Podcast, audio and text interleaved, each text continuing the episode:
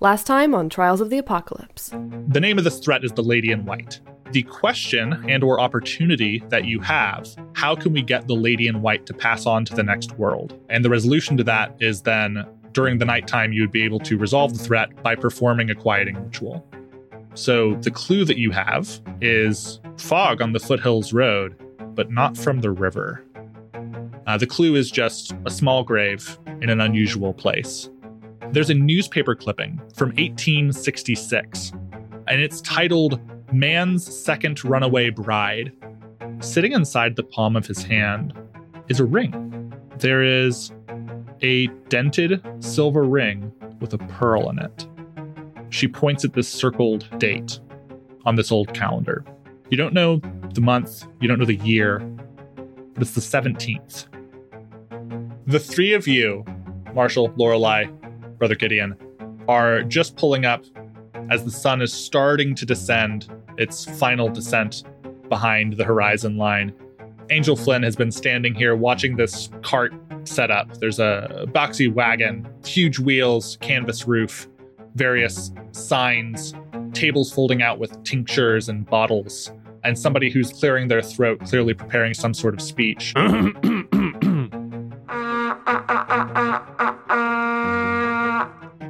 Dr. Jebediah F. Clarkson's Ghost Be Gone! All purpose spectral repellent guaranteed!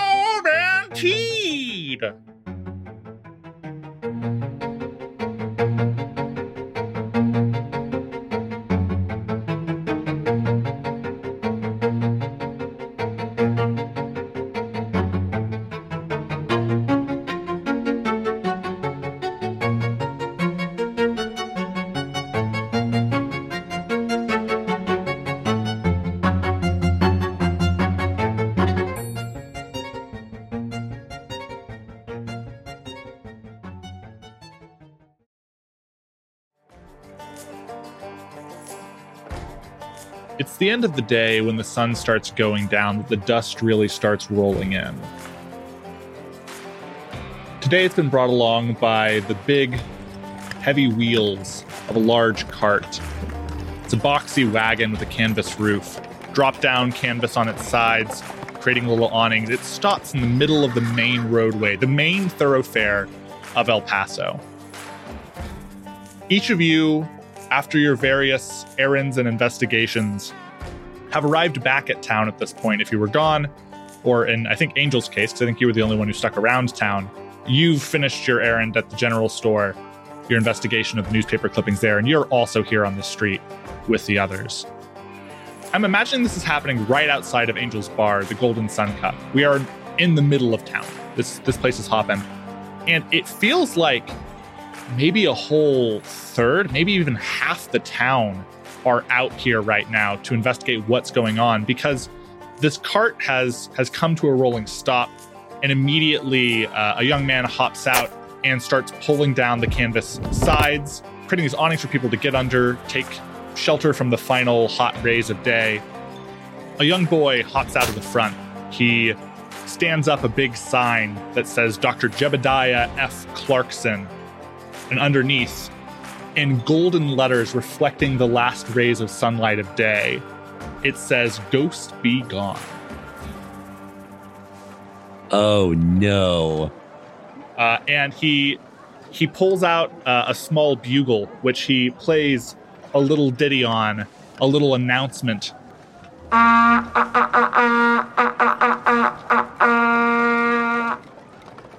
Dr. Jebediah F. Clarkson's Ghost Be Gone!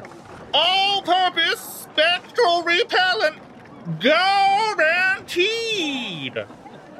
And he says this a couple of times. He, he cries this out, and the crowd begins to grow larger and larger. He sets out bottles on these little tables that have folded out from the wagon, and people have taken shelter under its canvas curtains as they get closer to hear what all of this fuss is about. And as the crowd has sort of gathered to its peak, a set of stairs flip out from the back of the wagon, and stepping regally off it is a older man in a smart black pinstripe suit and a gray top hat. He walks down these rear stairs. He's got a cane in hand, does a little jump hop down onto the ground. The dust billows up from where his feet strike it. And the young boy who appears to be helping him uh, grabs a literal soapbox and drags it over for him to stand on before this crowd. So he's a good head and shoulders above the group when he announces Uh, greetings to the town of El Paso. Brothers, sisters, I'm here to announce the arrival of reinforcements to help combat the curse of the wounded knight. he makes eye contact with each one of you hunters uh, and looks meaningfully it seems into the eyes of the citizens of the town of el paso as well I am offering you today a tried, true, tested, honest to goodness ghost repellent. and the crowd they they've gone from just sort of like attending for the pageantry to you hear like whispered voices of like could it be true? Could it be true? What does he have? What are those bottles full of? Oh why am i talking like this? Uh, and It's hushed tones. We get it.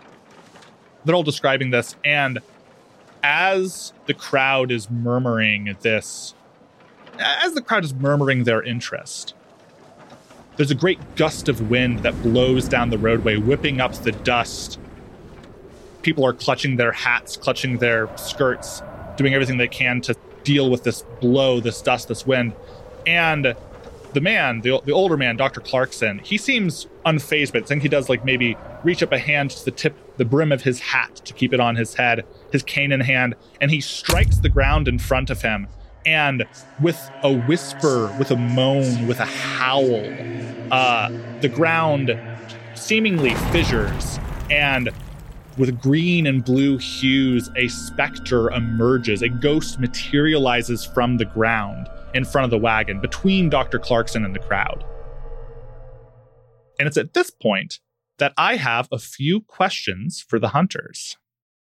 So, first off, who has the highest sensitivity? Uh, I think that's probably Lorelei, but she has, you have a plus two. Mm-hmm. Then, first for Lorelei, it was a real ghost. How do you know? Because I took them earlier that week. Interesting. Okay. So the the the person who this ghost is died earlier this week. You took them. Um, who were they? You can hold you can hold on to that for now if you want. Yeah. But I like that answer. You took them earlier this week. Okay. I like that I'm the one with the highest sensitivity, so I get these answers. I, I get to answer those questions because it makes sense for death to have a knowledge of such things. So, Dr. Clarkson, after striking the ground, I think the crowd backs off. Uh, I think several of the people who were already off their, you know, were sort of rocked by the wind that blew through.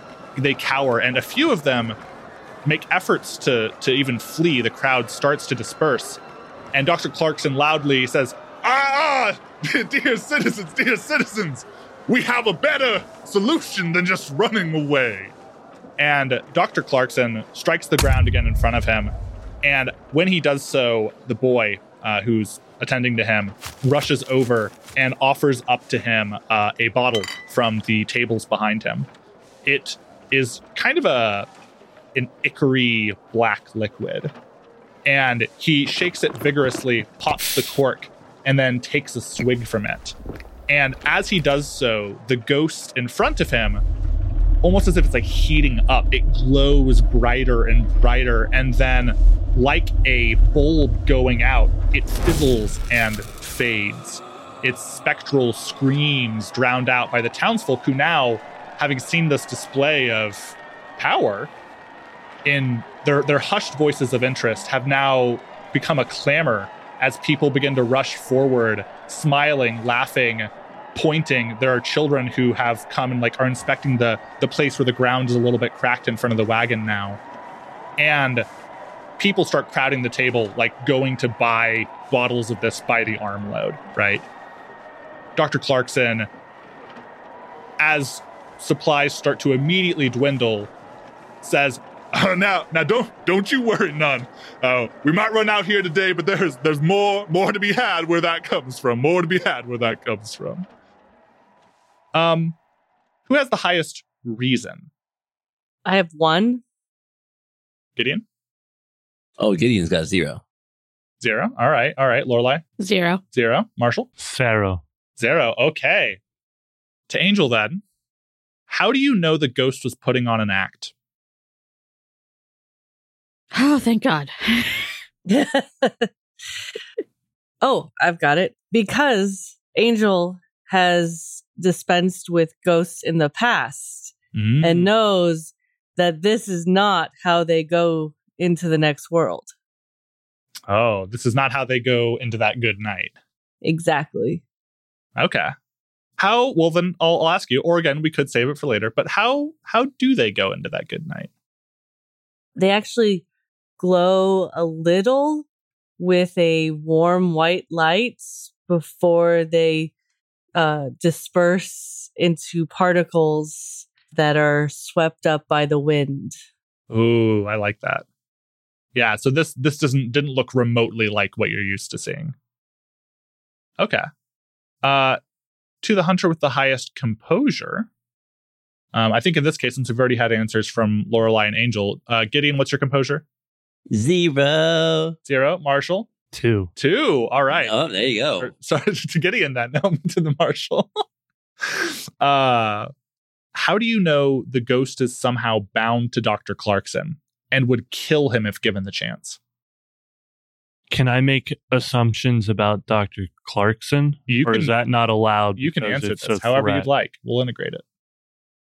I think Dr. Clarkson is some sort of medium that creates packs with souls that have recently departed Ooh. and sort of like a Davy Jones type situation from Pirates of the Caribbean. They're in his servitude for an extended period of time How do you know that?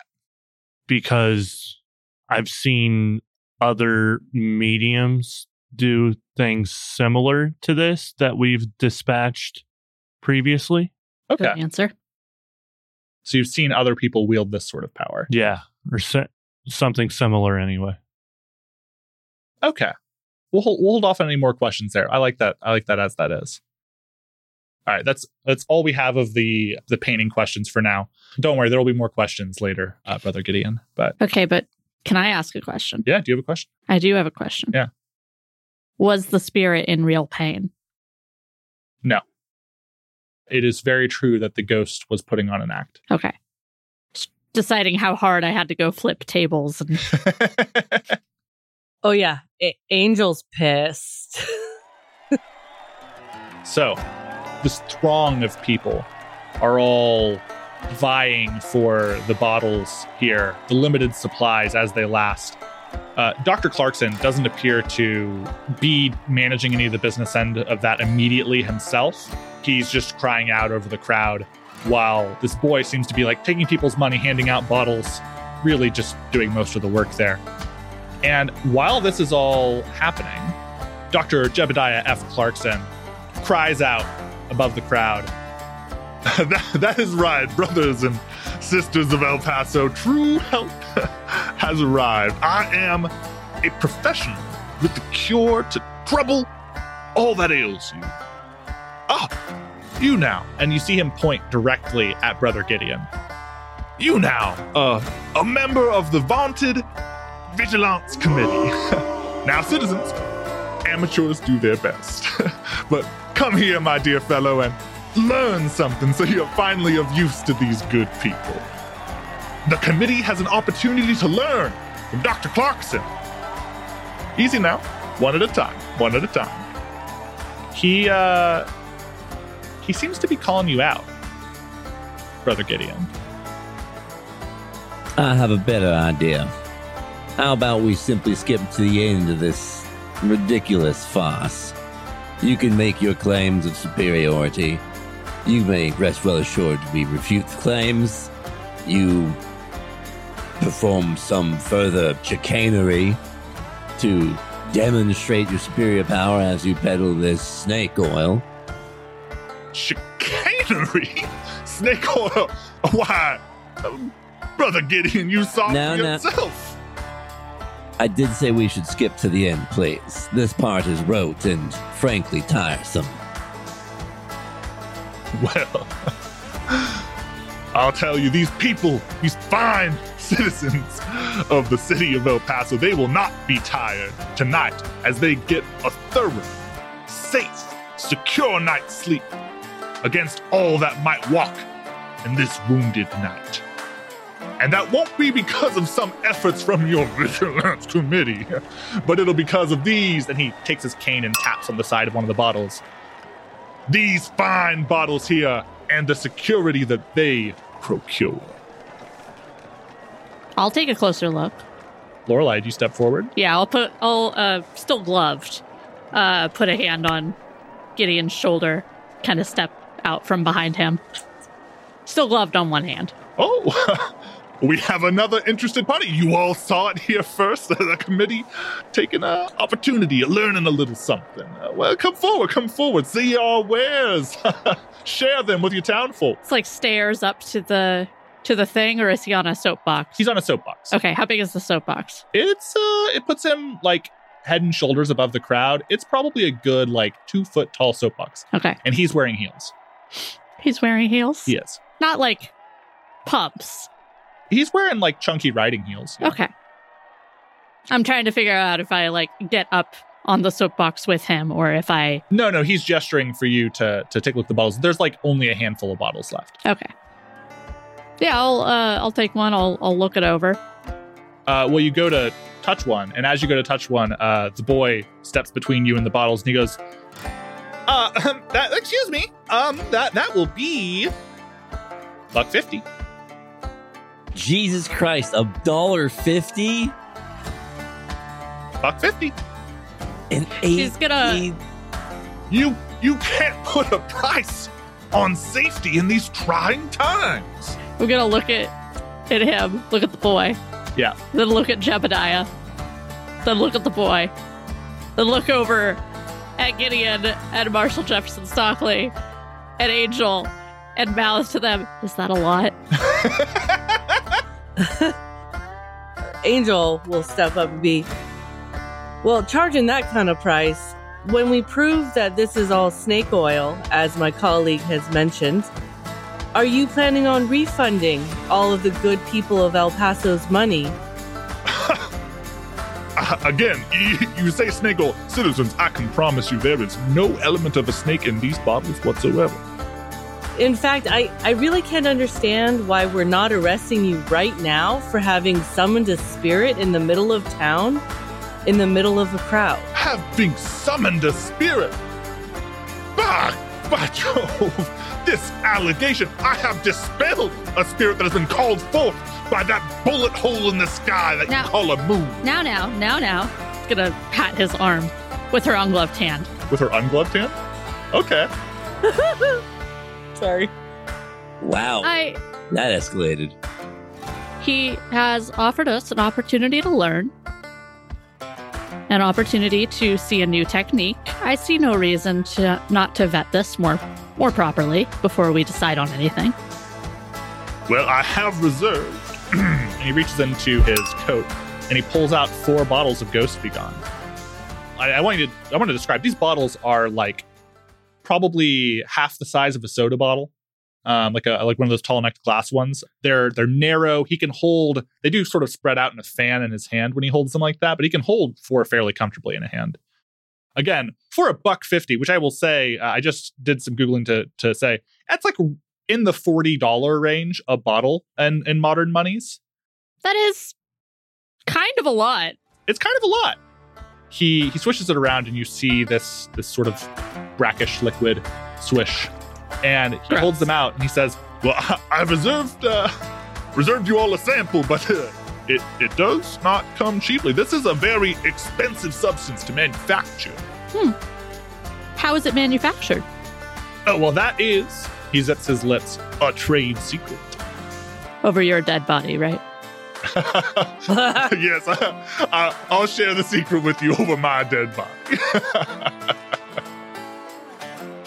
Above table. We'll hold you to that. It's a surprise tool that will help us. Uh, on that note, uh, will you refresh everyone real quick, Lorelai, uh, on the consequences of you touching someone? Oh. I have a condition that can never be cleared death touch. Any side character that makes contact with your bare skin will die right now or later today unless you actively try to prevent their death.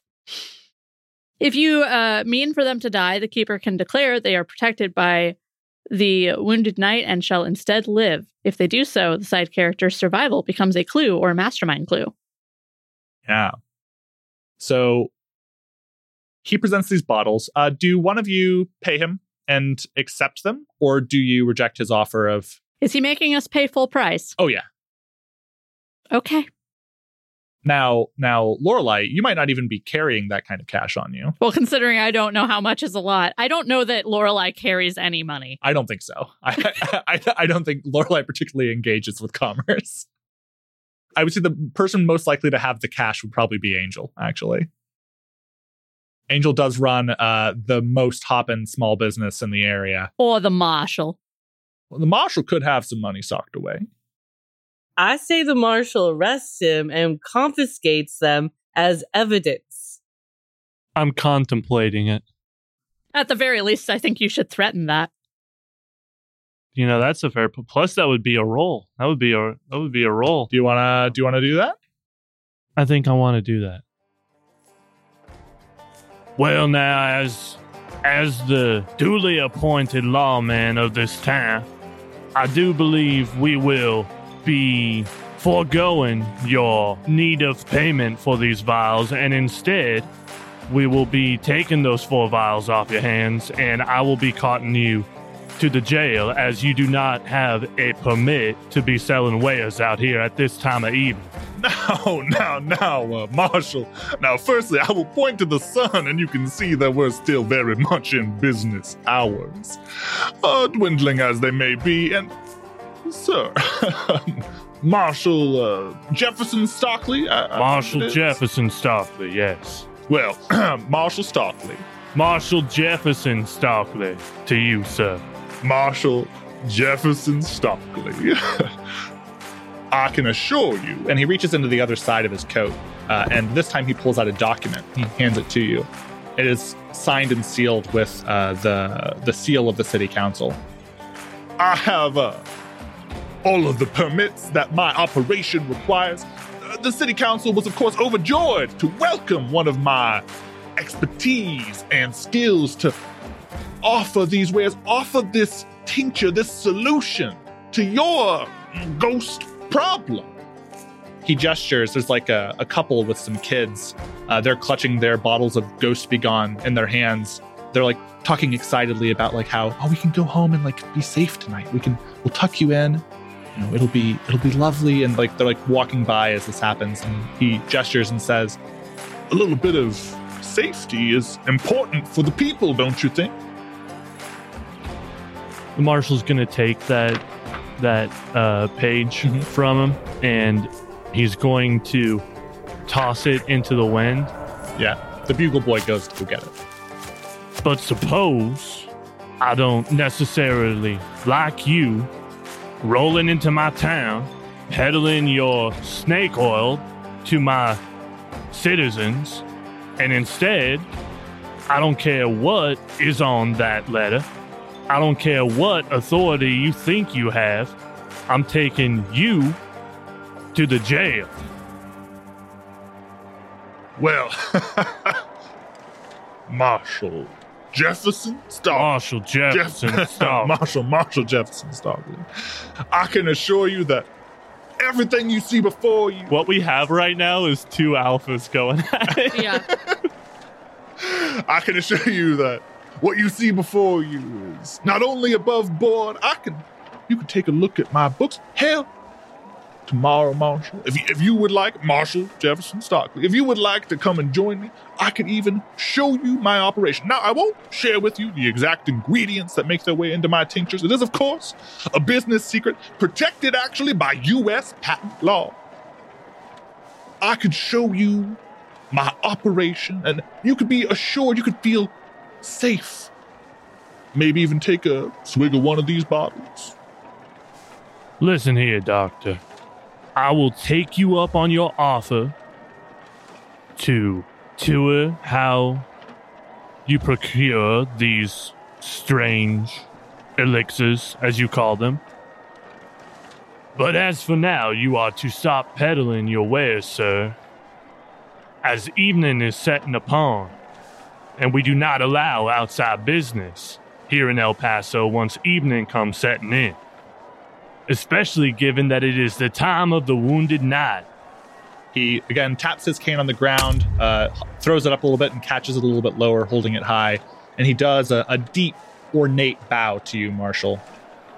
Why, sir, seeing as my stock is gone, save for these four bottles, still yours if you pay the price. He does another bow, now to the group at large.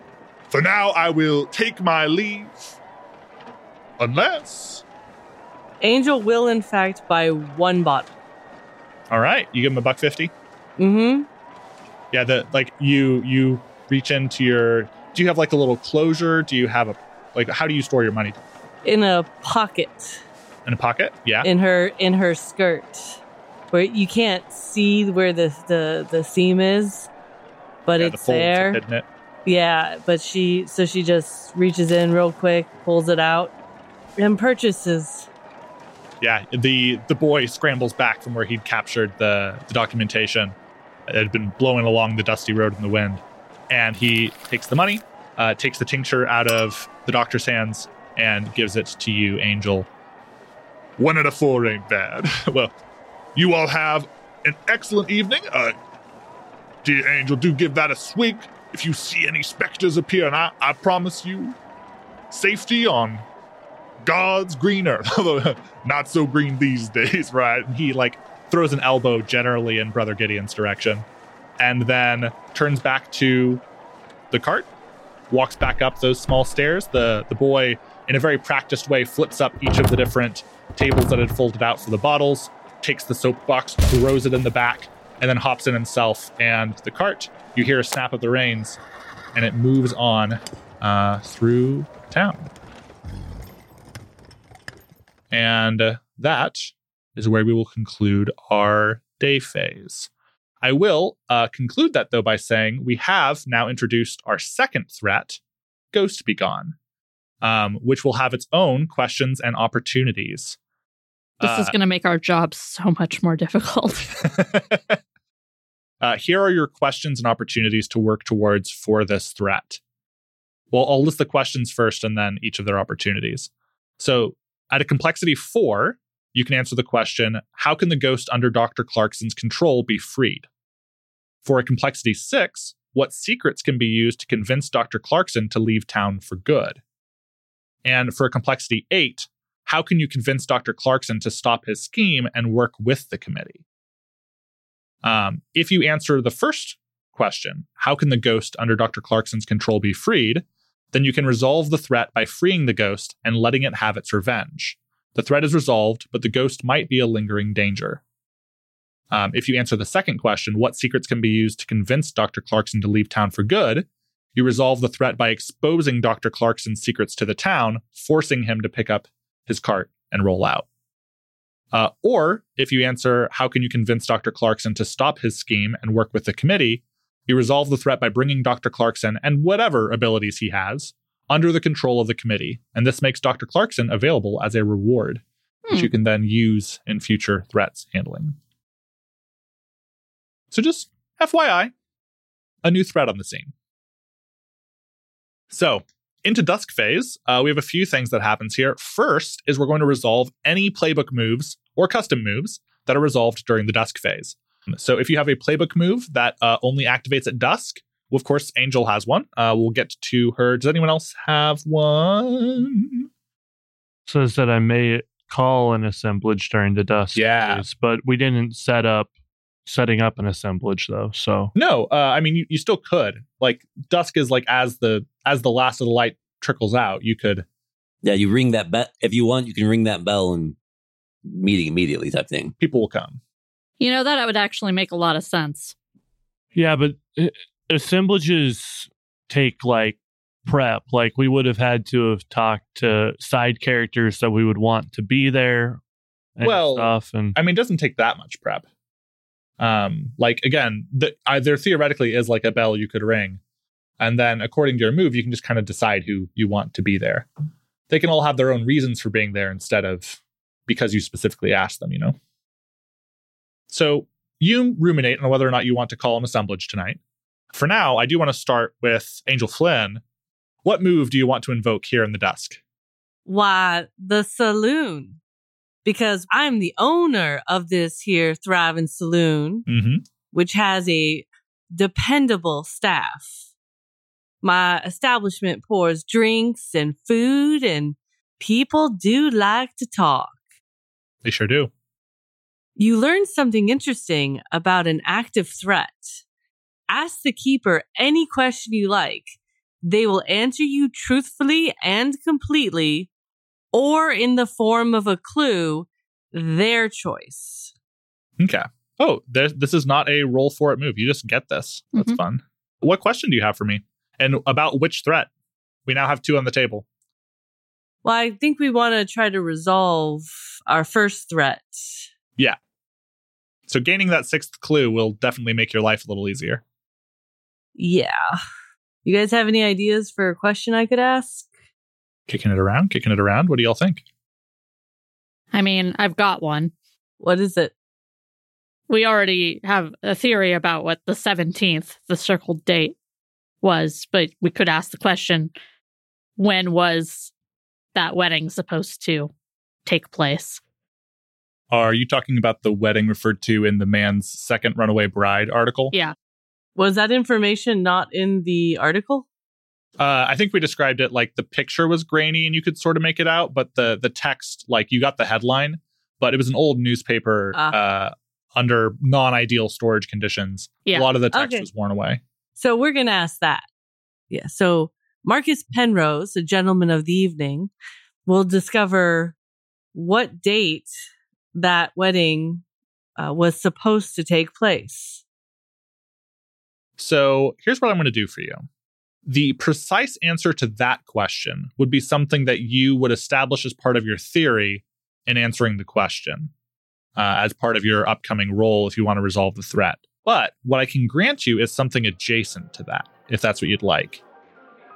I think you asked this question when was this wedding for this second runaway bride? I think you you have your your man who works for you ask patrons who come in for rumors about that event. People talk when libations are being poured. And when they're engaged in, you know, salacious activities. Yeah, c- certain activities which do uh, limber the lips as well as other parts. So, when you arrive back at your establishment, Angel, Mr. Marcus Penrose, he informs you that he asked several people for what they recalled about that time. 1866 is still within memory for most people. It's only, you know, 15 years back or so. But at some point during the day while you're out, I think a group of coal miners local to Texas, the El Paso area, they come through your establishment. They spend time with Marcus. And one of them talks about how they hadn't heard of that specific situation before. You know, it's crazy how that happened to them twice. But they do make mention that around that same time, they remember seeing advertisements in the newspaper for a company in Boston touting mail order brides Hmm. which was fairly popular among some of the other miners, seeing as they had traveled here specifically for work. They didn't know any of the locals, and oftentimes they were working away from the cities anyway. And turns out that's a pretty hard way to secure a girl if you're a miner interested in that. And so this company touting this uh, was something of interest to many of them around that same time. And so your clue, your sixth clue, is an old newspaper ad for a company in Boston touting mail order brides. So, pivoting over to the Marshal, Marshal Jefferson Stockley, do you wish to call an assemblage this evening? I, Marshal Jefferson Starkley, do hereby call an assemblage regarding the state of affairs of the township of El Paso. Re- read off, read off the the key parts. It's a long bit, so don't. read- Assemblage regarding the state of affairs of the township of El Paso. Yes, that is the full name of the move. You may call an assemblage during the dusk phase. If you do so, where will it be held, and write down the name of each active thread on the lines below, which I've already done. You may not call another assemblage until those threats are no longer active. So I can't do this again until both of these threats are concluded. During the dusk phase, which is what we're in, after the assemblage has been called, each other hunter must state if they will be in attendance. I recommend all of us will be. Any hunter in attendance can only take actions related to the assemblage during the upcoming night phase. Additionally, each hunter in attendance, including you, can name a side character who will also be in attendance. That hunter gets advantage on any rolls associated with actions related to that side character. The keeper can also have any other side characters they wish attend the assemblage. Excellent. So you're calling an assemblage Yes. regarding the the various threats. so, who's going to be there? Angel Flynn, will you be attending the assemblage? uh, I will say Gwen is nodding uh, because the microphone is far away and there's a cat in between. That's a yes. Uh, Brother Gideon. Oh, I've been trying to decide. Bring Brandy. I so want to lone wolf it and investigate No. the uh, the cart while everyone's at the assemblage. Brother Gideon, what does your heart say? Brother Gideon has a particular dislike for snake oil salesmen. Mm-hmm. Can I help then? Is Lorelai also skipping out on the uh, assemblage? See, I could do that. I could either come with you and help w- that way, Yeah. or I could go to the assemblage and say that I want Jebediah there. So he will for sure not be at the cart. Yeah, you know what? I think the I think Gideon's not going. Okay. I th- I think he is going to decline. yeah, you do that. I will be at the assemblage and I have invited Jebediah. Okay. Of course, Marshall Jefferson Stockley, you'll be in attendance, as will your deputy, of course. Of course. I, I was uh, going to say the deputy was my side character that was going to be there. but- Deputy Wainwright. Angel, who would you like to bring as your plus one to this? Thalia Morena. She is a Oh. she is a broker of secrets. Beautiful, long black hair, white blouse and black skirt with a floral pattern. Oh. What is. I mean, the, the last names are the same. What is Talia's relationship to Jose? Siblings. Siblings. Okay. So Jose's sister, you would like to be in attendance. She's one of my associates. She's somebody who you know. Yeah, so she's a broker of secrets. Fascinating. You're bringing your secrets broker with you. I love that for you and for her. That's going to be awesome. I love that for all of us. so, this assemblage will certainly be an interesting one that you've called Marshall Stockley, Marshall Jefferson Stockley. Marshall Jefferson Stockley. It's fun because every time we say the name Marshall Jefferson Stockley, Marshall Jefferson Stockley. Please stop. We can't keep this up forever. Um, the show has to g- move on. Oh, we never established where the assemblage will be held at either. Is there a town meeting hall? it's got to be a town hall, right? Well, there certainly was a town hall. It was destroyed during In the last it was Wounded destroyed Night? During the last We had Night. six years to rebuild it and we didn't do it. Some scars never heal, Marshall. You would know that best. Fuck. Damn. You just got read. Mm. But I think in honor of that, Damn. people do still meet there. Oh, I like that. Damn. I love that. So it's at the wreckage of the old town hall. Shit. So now that we've resolved our playbook moves, we've queued up a assemblage for the start of our night phase. I have a paint the scene question for you all about the Wounded Knight. Uh, this is something that we do every dusk. It's just something to sort of like do a little bit of world building as we move through the game. I was trying to decide on my favorite question to ask. And I think I'm going to go for this one. Your paint the scene question is the campfire tales in El Paso. During the season of the Wounded Knight, You'd have to be duller than a bag of hammers to try and tell a ghost story at the fire. Too real. Uh, what stories are substituted in for evening entertainment? Hmm. Uh, this is a question for everyone. Everyone gets to to answer with their own response. Uh, Marshall.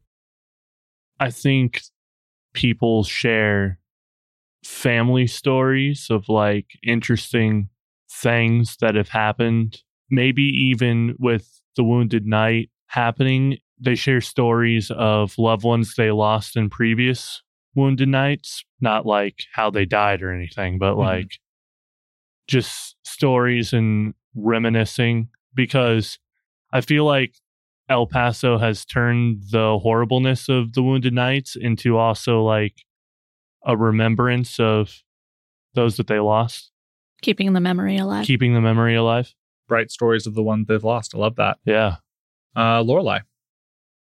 I think that's a lot of like the most raucous periods that's telling, you know, stories about the time you got really beat by grandma because you got into the cookies that were for the special Christmas dinner the next night.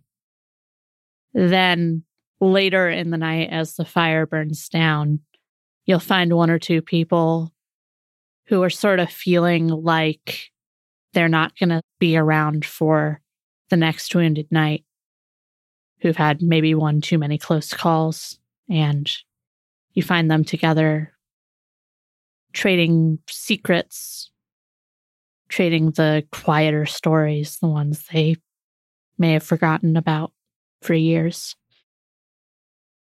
making sure that someone else knows it Well, we've started off nice and nice and dark in our in our setting. Brother Gideon, what stories do people tell? This one's fairly obvious for Brother Gideon. Thank you guys for not taking his thunder because it's homilies and and uh, brief sermons from the Bible, scripture readings. Think Jesus driving the demons into the swine, that sort of thing. The ghosts can be driven away if only the proper scripture is read, or so they say. Hmm Uh, Angel, how about you? They tell romantic stories, stories of hope, of evils faced and defeated, and love found, good winning the day over all foes. Love conquers all. So, people tell stories of past times, of their lives, of each other, stories of faith, stories of love, stories of passion. Anything to keep the dark, the terrors, the reality of the wounded knight at bay. We move now from our paint the scene of the wounded knight to what each hunter says that they would like to do during the coming night phase. Oh, actually, before we get to that, I will give you the option. Um, before before we get to what you say you'll be doing, because it will probably depend on this. Would you all like to answer a question? Specifically, uh, you seem to have the most for for the lady in white. Would you like to answer the question for the lady in white? And before we get to that, Lorelai, I owe you something. do you You see, earlier, with your bare hand, you touched Dr. Jebediah F. Clarkson, which means that should he survive to the night from the day you touched him, you touched him during the day phase, then that is a clue of some variety. I think he does. I will say that he is protected, for whatever reason, by the wounded knight. He should die by all rights and means, having touched you, but yet he lives. And I will say this is this is a free clue in that you may apply it to any mystery you would like, to any threat. interesting If you can somehow work in the fact that he lives and persists into the lady in white, you're welcome to use it for that threat. Otherwise, you may use it for his threat, or if you would like to treat it as a mastermind clue, it could relate to the mastermind threat. oh it can relate to him the mastermind stuff as well I believe, uh, according to the rules as written, I should tell you what it applies to, but I'm going to say you can use it for any of them. It's a, it's a little little free free clue. Well, thank you. Yeah, As a treat. I appreciate that. as a treat. Uh, so with that in mind as well, I do a like to think I've been potential- good this year. if your potential if your narrative is uh uh interesting enough i suppose to integrate it into your answer to the lady in white even uh, a potential of seven would you like to try to answer that question as a group Yes. I vote yes. Let's answer the question now and then do the assemblage. Yeah. all right answer a question is a lot like theorize in brindlewood bay it, literally the trigger is like when you have a discussion about it that's the move and basically you all are going to give us sort of a core theory one of you does about what you think might be going on people can add to it or change it and then we'll try to apply as many of the clues to it as possible. However many we take off that's how many you get to roll for as you go into the actual move as you go into rolling for the move to answer the question. Does that make sense roughly? You all based on the clues you've gathered assemble a narrative and then you roll for it. That's that's the gist. Yeah. does anyone have what they think is like a nugget to start with as we discuss what happened Well, I was thinking that the night before her wedding, she was murdered, which is why she is considered a runaway bride. Is that the kind of thing you're looking for? yeah that's absolutely a starting place definitely so actually she didn't run away she was dead Yeah. interesting And I think that the circled date on the calendar is the 17th. I know that's like part of the clue thing, but specifically because it's the how do we get her to to move on, right? To the Yeah. to the next realm. I think that that was her wedding day and she she never got that wedding. She never got the life that she wanted. Uh and that's why she can't move on. I have two nuggets to add. all right marshall go for it I don't I don't know I like murder, but I also think where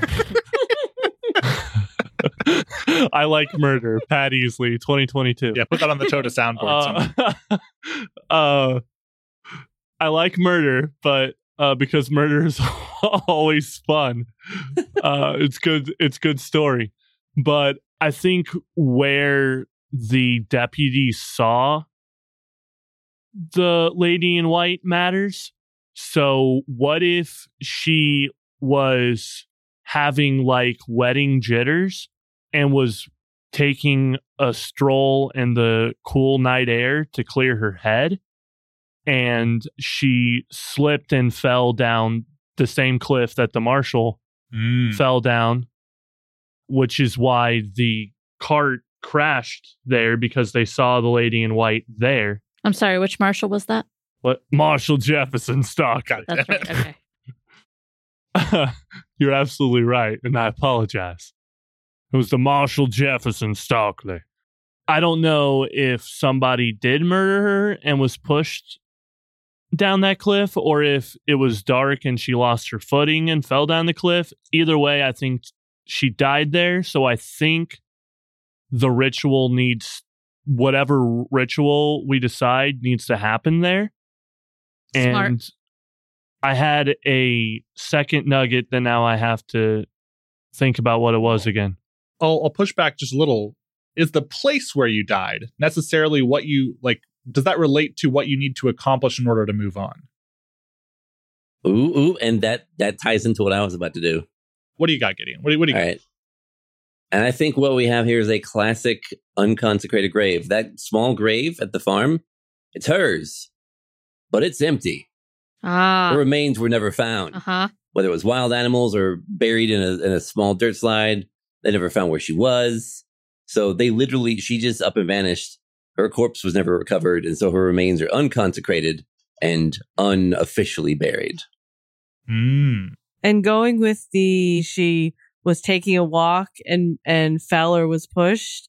It was a foggy night, so it wasn't just dark. The fog had rolled in that night. And so now the fog follows her where she goes. Oh, I love that. What was your other nugget, Pat? Well, now I'm reconsidering because I found the ring, which I was going to say was obviously her wedding ring, Mhm. um, which it has to be because it's a clue to the mystery.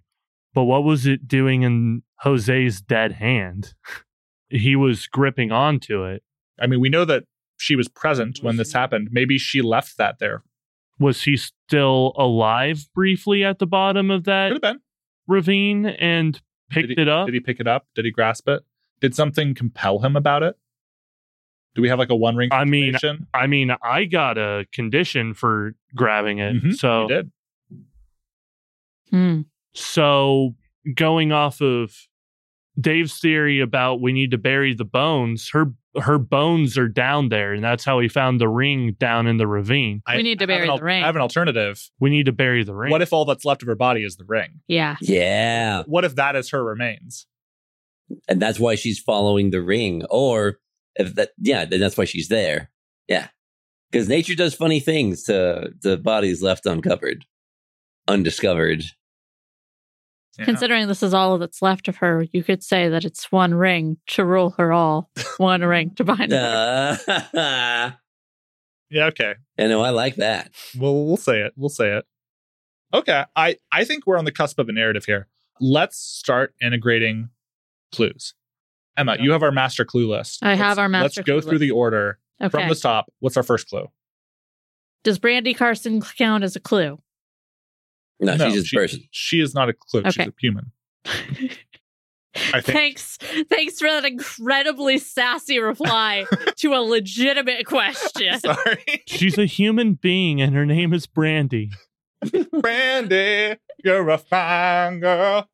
Okay. Uh, there was fog on the Foothills Road, uh, and it wasn't from the river. Yes.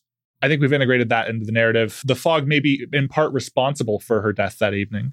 And therefore, it is a, a sign of her power, a, si- a sign of, of why she's lingering. The fog follows her whenever she manifests because it was attached to her death, so it's attached to her spirit. She's recreating the time of her passing. Yes. Yeah.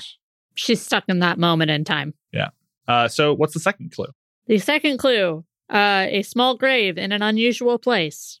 We've integrated that definitely. And brother Gideon.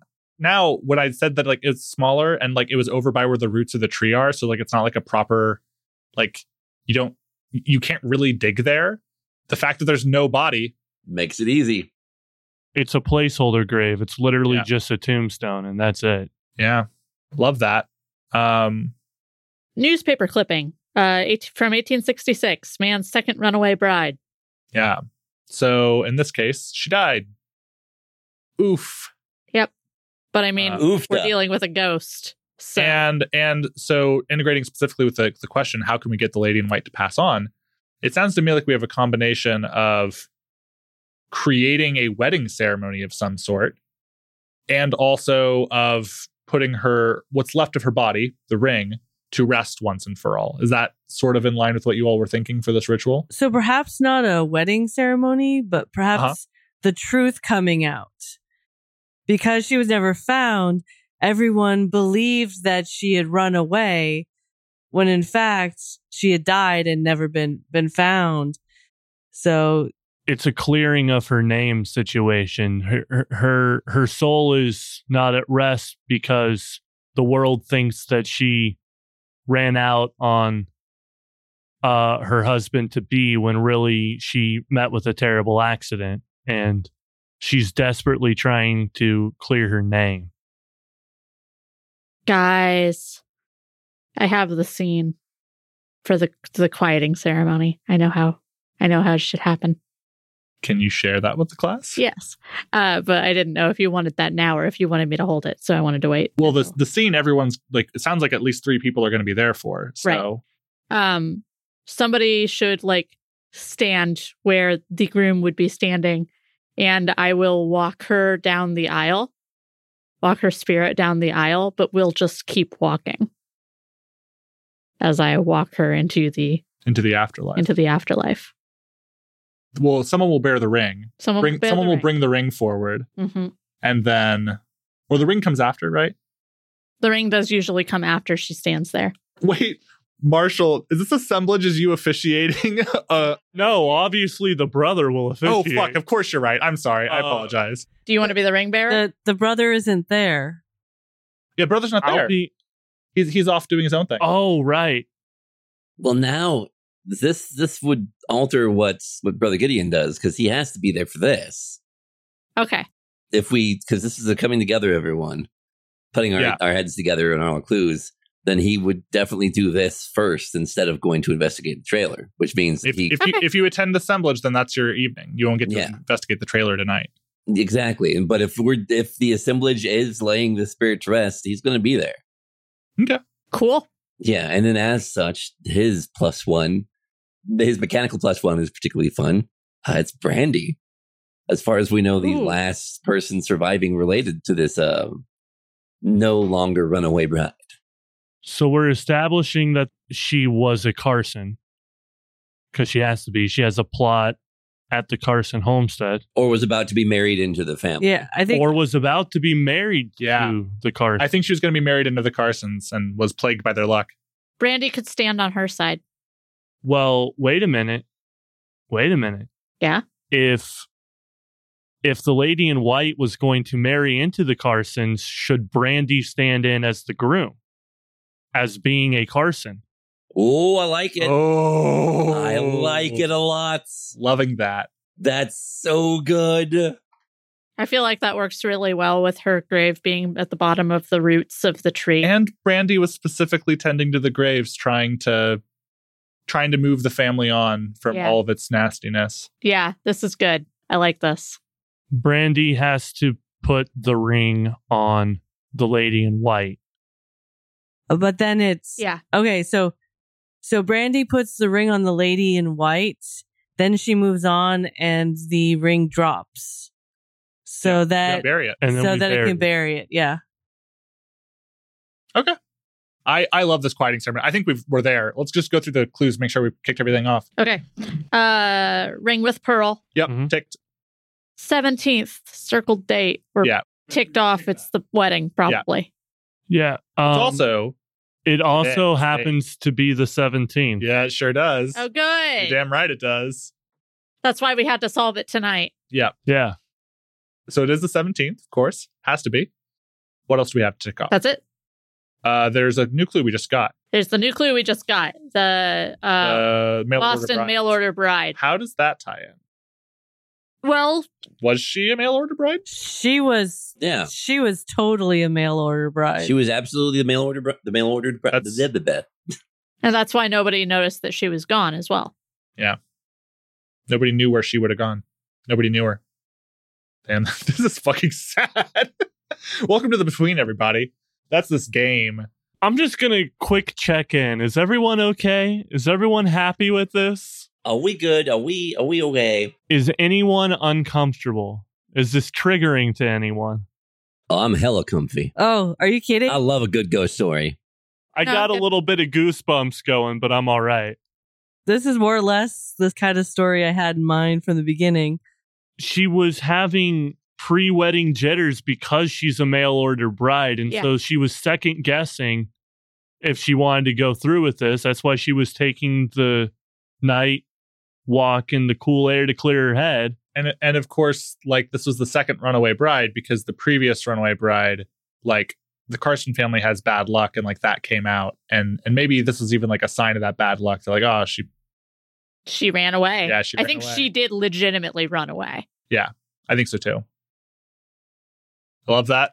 Let's let's do it. Who wants who wants the curse, the blessing, the power of rolling the dice for this answer a question? I've been rolling low all game. It's not going to be me. Not Gideon. David just raised dice. Oh, okay. Is there. No, there isn't a certain ability score that we roll with it. It's it's it's It's- it's the the roll clues. plus the clues that we used. Do we have a- Yeah. We have a zero, yeah? Yeah. It's it's dice plus clues used minus uh complexity. But you you have six total clues, which is six minus six. So This is a straight up die roll. It's a straight roll. Which means the worst that happens is that we all take a Janus mask to make ourselves correct, but Yep. I did uh I did roll out all of my ones earlier, so I could roll if you would like. I'm okay with our inevitable rolling the die. I mean, This is a ghost quieting. I feel it appropriate that Death roll it. Or are we rolling the ghost quieting right now? Is that what's happening? Well, No, this is answering the question. okay. We're basically saying, did this story we just put together, is this correct? yes. Is this the way to do this? Get that good dice ASMR? I'm Yep. shaking right under the under. Come on, Mama needs a new pair of shoes. Mama do need a new pair of shoes. That's true. Cora keeps eating them. Oh no, Emma, no. Turns out it's not that I rolled the ones out. Uh, oh no! Did you get snake eyes? No, but you got three. I got three total. a one plus two. If I understand correctly here, uh, Yes. I think I think now the gamekeeper tells us what happens if we're wrong, and then we can do the mask, or do we do the mask first? So, generally speaking, on a roll, I would narrate what happens, and then you would decide whether or not to use the masks. In this case, on a six minus, the answer is incorrect and the keeper reacts. Based on where we're answering the question, that means I would react. Unfortunately, a, a little ways from now, we would have to kick off the whole assemblage and really get into that before that happened. So, what I will say, what I can give you ahead of deciding whether or not to spend Janus masks on this, your answer will be incorrect the lady in white will appear and she will not be happy. You will learn more about her and what she is capable of. Should you decide this is not the solution? Should we roll with that three on the dice? Alternatively, you may all apply a mask and we will bump it up to a seven to nine, which means that there will be an unwelcome complication and or the opportunity will be more dangerous. Um, just for full disclosure, I'll probably opt for more of the second because I think I really like the solution you presented, but it'll just end up being a bit more dangerous. Yeah, if we can, if we can actually uh, all afford the mask, and I think we can, and are willing, I I personally vote that we all put on a mask. I will also say there is the option of the mask of loneliness, which is specifically tied to this threat. What Okay. does the mask of loneliness entail, though? So, for the Mask of Lonesomeness, each hunter narrates a flashback to a time they felt truly alone. And I cannot remember the ruling on this one, whether or not everyone can use, if there's a pool of this, or if it's a shared resource. Um, I would say, for the sake of the podcast moving on, Mhm. uh, and because I think it's narratively interesting, I would let you all put on the mask of loneliness, answer that prompt, and I would treat that as enough to bump it up. Let's do it. I like Does that. that sound good? That's my vote. Let's be spicy. I already have something in mind for when I felt truly lonely. So Yeah, perfect. So, uh, you all decided to all put on the mask of lonesomeness, and each of you must narrate a flashback to a time you felt truly alone. And I'm going to frame this as the assemblage was called during the dusk. Marshall, you went around and talked to everyone who you were specifically inviting, the fellow hunters, and who they were inviting. You explained what you wanted to talk about. You wanted to resolve this issue with the lady in white. And after all the dust settles from all of that haggling and talking and, and all of that stuff, when you all are actually coming to this site of where the town hall once stood, coming together for the assemblage, when each of you are on your way, I think this is what each of you happens to be reflecting on as you approach. This is when the mask of lonesomeness comes into the narrative. Each hunter, please narrate a flashback to a time you felt truly alone. the Marshall's flashback is uh, not very long ago in the past. I'd say roughly, I don't know, six years ago, back to the previous Wounded Night. He had been in town staying with his uncle, the former marshal, after he had evaded the law due to his past life due to his many, many crimes. The old Marshal was the only friend that he had in the world left. And when the old Marshal perished in the previous Wounded Night, it was just Marshal Jefferson Stockley left. You would think that that would be enough of a trigger to truly feel alone. But briefly after, the town needed to fill the role of marshal, and they chose Marshall Jefferson Stockley to fill the role. And that is when he truly felt alone. He felt like a stranger in his own skin. He didn't understand why he was selected to be the new marshal, other than the fact that his uncle was the previous one.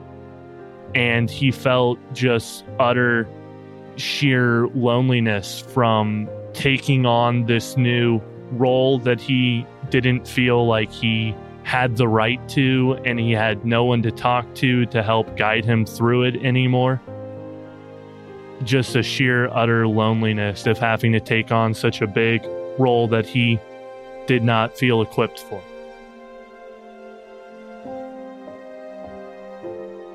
Angel flashes back to a time when she was shivering in a storm drain or some other small tunnel. It was dark and raining. Her clothes were drenched and she she was just curled up and and, and crying and there was not another soul to be seen.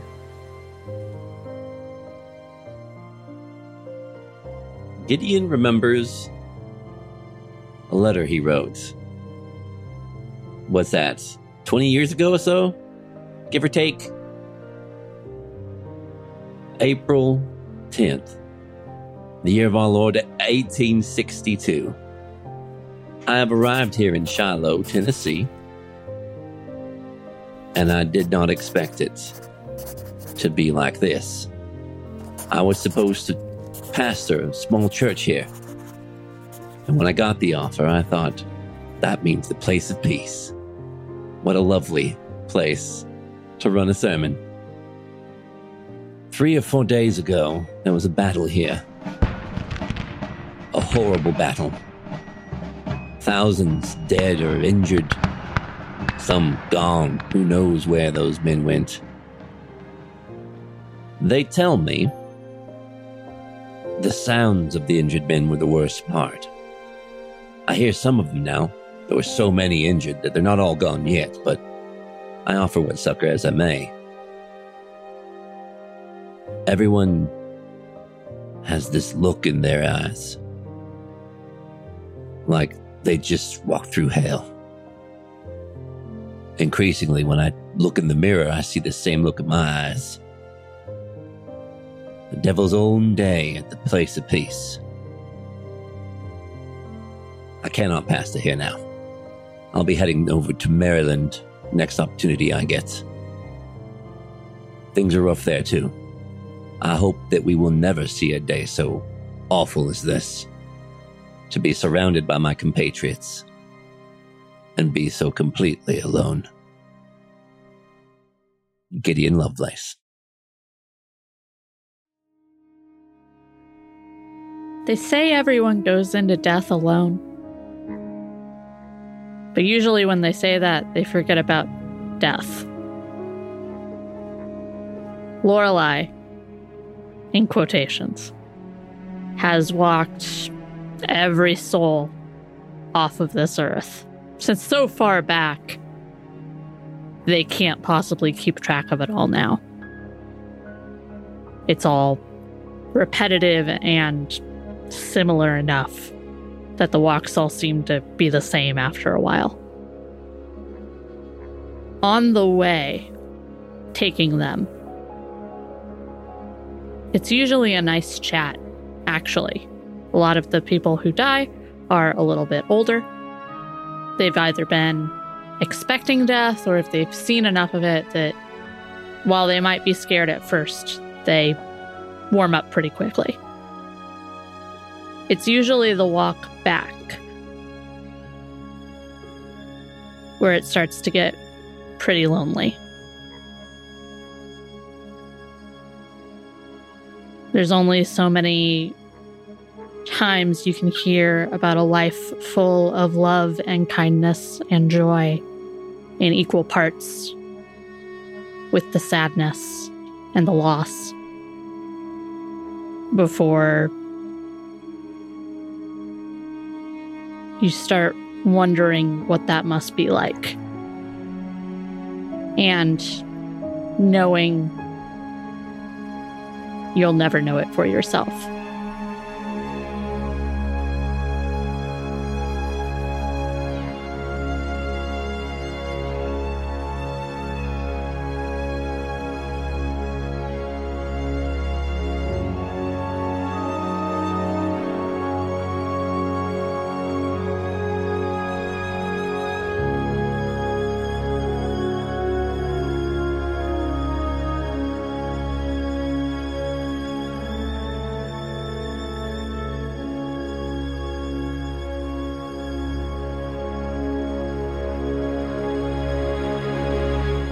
Y'all are fucking me up tonight. Sorry.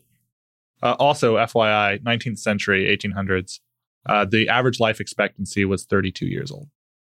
that is a lot of infant mortality. 20, 28 to 32. but that's because of all the gun violence. But all, but the That Civil War help. did not help. Yeah. Yeah, Civil War did not help.